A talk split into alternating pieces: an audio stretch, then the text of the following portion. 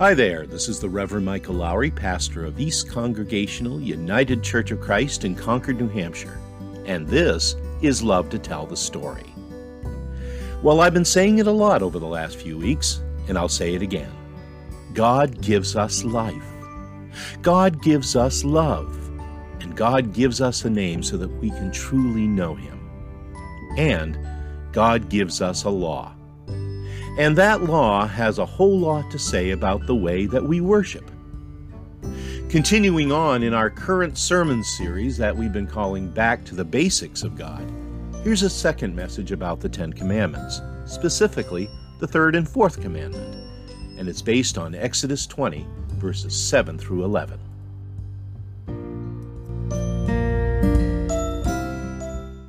Well, let me begin this morning by reiterating a bit of what I said in last Sunday's message about the 10 words or the 10 commandments of God. That they are the precepts by which we learn how to follow the Lord our God. This liberating, redeeming God who did lead his people Israel out of the land of Egypt out of the house of Israel. The same God who continues even now to lead you and me along the pathways we need to go. And he does it word by word, law by law, and in that, promise by promise. As such, then, these are also divine gifts of grace. That's how we are approaching these Ten Commandments as divine gifts of grace that most certainly apply to the third and fourth commandments. You shall not make wrongful use of the name of the Lord your God, and remember the Sabbath day and keep it holy. There is a man by the name of Paul Dickson who some years ago wrote a book entitled Names, a collector's compendium of rare and unusual, bold and beautiful, odd and whimsical names. As the title suggests, this book is a collection of literally hundreds of strange and unusual names, a great many of which end up being uniquely appropriate to the person or the people involved. For instance, Dickson found two police officers who were partners, in fact, whose last names were Goforth and Ketchum. Likewise, and I love this one, there were two men who ran a church equipment company, and their names were O'Neill and Pray. There was also, Dickson reports, a barber who was named Dan Druff. Think about that for a minute a podiatrist, a foot doctor whose name was Jeff Treadwell, and perhaps my favorite of all, a window washer in Montreal, true story, who sadly fell from a high altitude while he was washing windows, while he was doing his job, and his name was, wait for it, Will Drop. All that aside, and believe me, I know puns are the lowest form of humor, but they're my favorite form of humor. All this aside, Dickson also goes on in this book to talk about all the little nicknames, love handles, he calls them, speaking of puns, that couples and families create that are born out of the affection and utter joy that they take in one another. They may have a given name, but nobody calls them that because from the time they are babies, uh, this nickname has stuck, and even as adult, they're known by those names. And then there are, of course, many names that are the result of that particular family's history and tradition. Uh, to say nothing as a desire in one way or another to set one's family apart from the rest, at least in terms of how they're known. There was a family in a prior church that I served uh, whose names were all very different, but they all had every male in that family, and some of the women too, had the same three initials. And you really had to be uh, really digging deep to realize that. But I, enough, I did enough weddings with that family and a few memorial services that all of a sudden it clicked with me. Wait a minute, those initials are all the same. My wife has a family member uh, who was a, a well known pastor. He has since passed on. And, and, a missionary. And he named he and his wife named all their children not only with biblical names, but biblical names beginning with the letter D. So it, was every family kind of sort of has their own traditions where this is concerned. Mostly, however, a name is chosen for a child in the fervent hope that that child will be undeniably and unmistakably known by that name, and furthermore, with the hope that they will always be respected in that name, out of a belief Uh, that I think most of us share that a person's name ought to represent three things is reputation, character, and authority. It's the same reason that wise, expectant parents choose names for their children very carefully because one thing you don't want to have happen is to have that kid's name become something that they get teased about or negatively labeled by for the rest of their born days. So, as the saying goes, what's in a name is actually very important. And, friends, nowhere is that of more importance than with the name of the Lord our God which, as you might recall from the beginning of this sermon series, is Yahweh, meaning I am who I am. I will be who I will be. I am. This is, as we've said before, the name that God calls himself. It's the name that God gives to Moses and to us, and is, is the name that establishes our relationship with God. And so, in that it is the expression of God's eternal nature in relationship with our finite humanity. And given all that, it only makes sense that right after God gives us those words about having no other gods before Him and not worshiping false idols, the next, and I'll translate it here the way I suspect most of us do translate it and remember it you shall not, thou shalt not, take the name of the Lord your God in vain. Now, I also suspect that when most of us think about taking the Lord's name in vain, the first thing that comes to our mind is, well, swearing. Many are those, perhaps even us, some of us in this very room, who came to know the taste of Lifebuoy in one's mouth because in some moment of anger or desperation as a child, they ended up using a particular adjective that included God's name. And of course, this is something, frankly, that a whole lot of people have never grown out of. You know, there's rarely a day, and it's kind of sad actually, there's rarely a day when I don't hear on TV, in the movies, or even in conversation with people that really ought to know better, the names of God and Jesus Christ being used knowingly or, frankly, unknowingly as a curse word, or at the very least as one, albeit very common way, of showing amazement or surprise or wonder. To wit, how many people go to their phones to talk to somebody and use the initial OMG. And let's be clear here. And I want to go on record as saying so. Using God's name in this profane fashion is very much included in this commandment. But that said, friends, I have to ask you this morning is that the only reason that God has given this commandment? Do you think maybe there's a little more to it than just the inappropriate use of language? I would say yes, there is. And it has everything to do with who God is to us.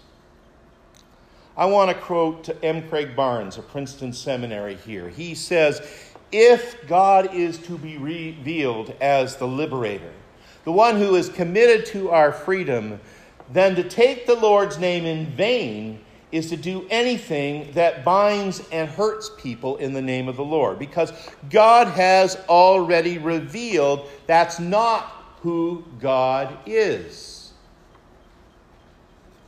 Actually, you know, I think that's why some versions of Scripture, including some of the more modern ones, translate the third commandment as, You shall not make wrongful use of the name of the Lord your God. Or, You shall not misuse the name of the Lord your God. Because there's all sorts of ways to misuse or utterly diminish the name that God Himself has given us so that we can better know Him, so that we can grasp somehow His infinite nature. There's a lot of ways we misuse it. There is, for instance, the act of swearing an oath, formally or informally, and doing so in God's name. You know, you hear people say all the time, I swear to God. But swearing to God without any intention of honoring that oath. There's claiming God as our guide and inspiration, even as our actions prove otherwise. And then there's using God as the defense, the justification, if you will, for doing what we darn well know is not at all godly. You can fill in the blanks here any way you want, folks. In other words, it all comes down to this. Well, you know, God wouldn't mind if I do this just this once. After all, God wants me to ha- be happy, don't you know? And it goes on and on. But here's the thing I would dare say that the absolute worst way we can take the Lord's name in vain actually comes down to the original Hebrew word in this verse that is translated as in vain, which is the word shav. Shav, yes, is translated as vain, but it's also the basis for the Hebrew words for empty, for emptiness, for nothingness, for falsehoods, for lies, for lying, and get this, for worthlessness. So, in other words, friends, we have this name, Yahweh. Remember, it, it, it's like a prayer, it's to be spoken in a whisper Yahweh. This wonderful evocative word that God Himself has given us that speaks to everything that is great and glorious and infinite and filled with this liberating and redeeming love. And so, what would be the worst thing we could do with that name except to use it as though it were nothing? As though it were nothing at all. As though we could go ahead and use that sacred word as though it were nothing more than just another piece of slang, just another pop culture catchphrase. As though diminishing the greatness of God in this day would ever serve to lift us up out of the places we are dwelling into the darkness in which we are mired as though we could make our Lord's affirmation of I am into a way of justifying, pointing a finger at another one of God's beloved creations and saying, You are. Or maybe more to the point, you aren't. As in, you aren't worthy. You aren't loved. You aren't ever going to be good enough for anyone, much less for God, as though the object of our worship is not Yahweh, but we ourselves. That's what happens when we take the Lord's name in vain, when we misuse God's name. You see, God's name is never to be diminished or dishonored with the kind of emptiness with which it is so often used. It is a name that is meant and should be proclaimed worshipfully with all of our praise and with God's purposes in our mind and heart. God's name is to be revered. a name that is to be treated with the utmost respect, as though every possible usage of that holy name involves, as we do say in this place, the act and attitude of worship. Speaking of great names, there's a Canadian pastor and author by the name of Darryl Dash. Is that a cool name or what? He has written that to revere God's name is to use it carefully, to use it lovingly. Refuse, Dash says, to use God's name flippantly, flippantly, or without thought. This extends to your prayer life and even, he goes on to say, your singing. Do you ever say grace without thinking about what you're praying? Do you ever sing a song about God without even thinking about what you're singing? Don't do it, he says. I love that. But I also want to add here this not only applies to the so called worshipful part of our lives, that is what we do here on a Sunday morning, what we do amidst the spiritual discipline of our lives and living. Our revering God and properly using God's name as an act of worship also applies to the ways that we treat one another. It is about how we love our neighbor as we profess to love God. It speaks to the ways we answer the call to do justice, to love kindness, and to walk humbly with God in our zeal for such things. And it ever and always applies to being good stewards of all that we have been given, including the skill of the work we're called to do, including a portion of the first fruits of our particular harvest in life. And even, and might I add, especially, to the time we have to spend. Which brings us to the fourth commandment remember the Sabbath day and keep it holy. Six days you shall labor and do all your work, but the seventh day is a Sabbath to the Lord your God. The model for which, of course, is the six days of God's creation of heaven and earth, and the next day, the seventh day, set aside for rest. Therefore, it says in Exodus, and as Gail shared it with us today, the Lord blessed the Sabbath day and consecrated it. Now, there's a whole lot that can be said here about the Sabbath or in Hebrew, the Shabbat. And it's really, frankly, much more than we have time for today. But, and there's a lot that I could say, especially about the increasing lack of any concept of the Sabbath in these days we live in. But suffice to say, for our purposes today, that God's commandment to observe a Sabbath day and to keep it holy is also, in and of itself, an act of worship. What's interesting to me, at least, is that the literal translation of Shabbat, or Sabbath, is to cease, to abstain, to stop, to cut it out. And if I might draw one more quote from Craig Barnes, one of my favorites, in fact, what this means is according to this commandment, the pattern for our lives in each cycle of seven days ends up as being work, work, work, work, work, work. Cut it out. Cut it out. Barnes goes on to say that we usually think that the reason we get this day of rest from work is that we need to build up our energy to go back to work for the next six days. But here's the thing that's not how our Yahweh intends for it to be. God did not rest out of fatigue, Barnes says. God rested to behold creation and to see its goodness and to call it good.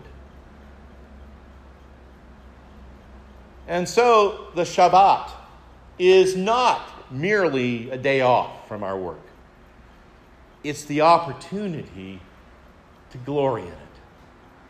to give praise and thanksgiving for God's presence and for all of his power, to rejoice in all that God has done for us in the previous six days, and to prayerfully and yet joyfully look toward what is yet to be, to take delight in everything that is yours and mine by the love and grace of God, and in and through to revere God's holy name as bringing it forth.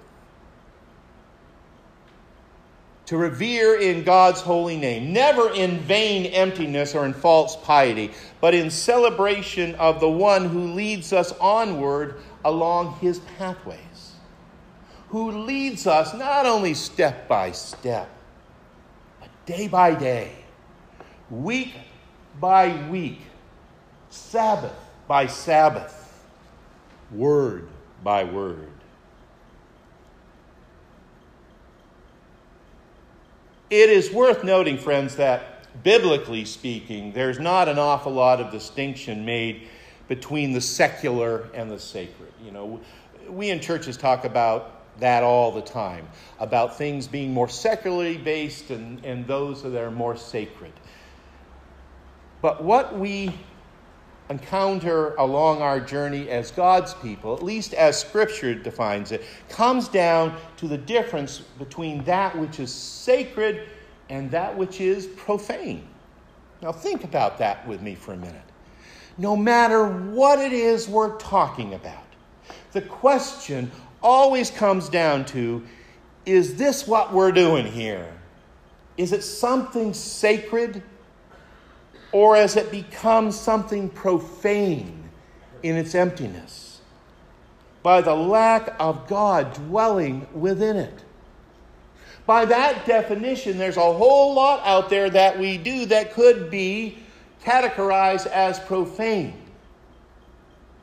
But it also means if we're not careful, so much of what we do in here by sheer repetition or by rote or by a, lack of attention to God's name can also be profane.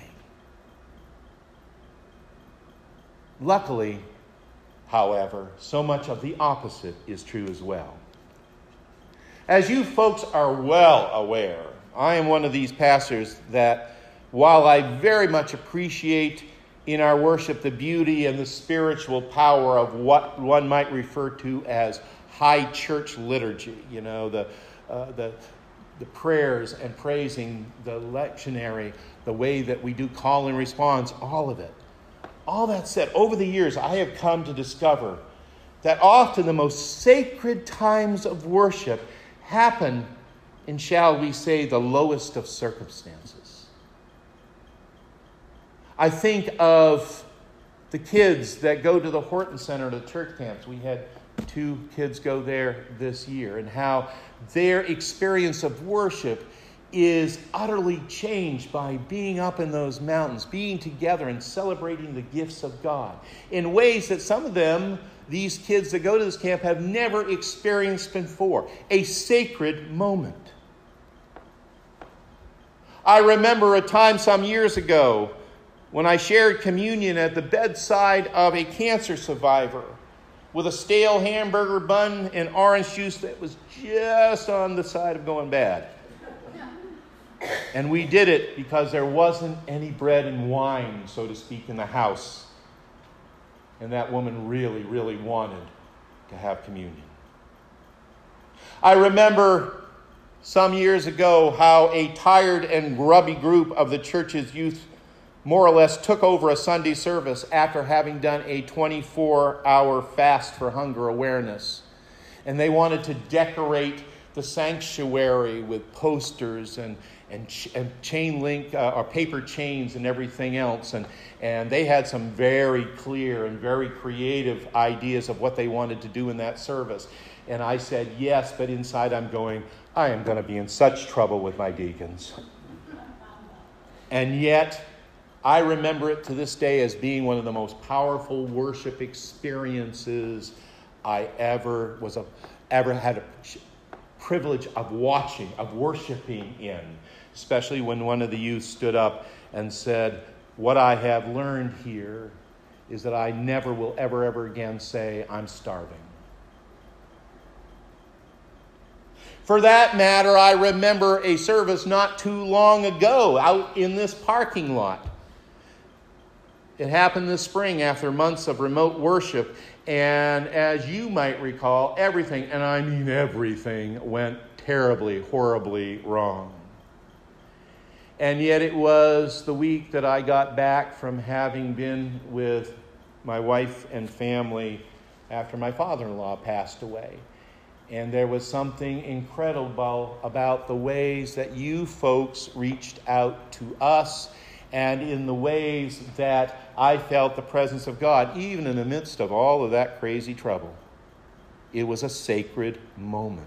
I mean, I could go on and on with examples of this. Just know that in each and every situation, there wasn't a whole lot of what I would consider to be proper worship etiquette, whatever that is.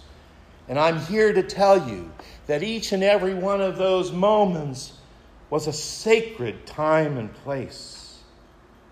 And the Lord's name was most definitely not used in vain. Beloved, my dear, dear friends, my brothers and sisters in Christ, whatever it is you happen to be doing this week, and whatever it is you happen to be doing, I hope and pray that the same can be said of you, that it will be sacred, and that you are using the Lord's name with the reverence that that name deserves. And may your thanks and may our thanks be unto God. Amen and amen.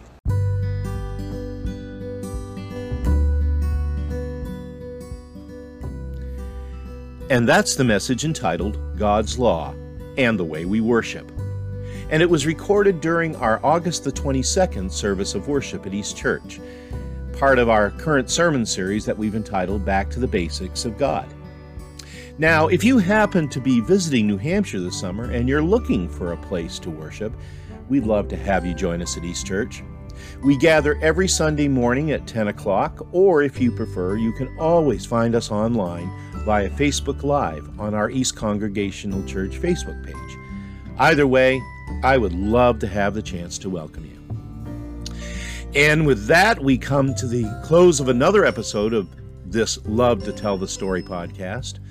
I'm Michael Lowry, and I thank you so much for listening today. And until next time, stay safe, be well, and may God bless you with a great day every day. We'll talk to you soon.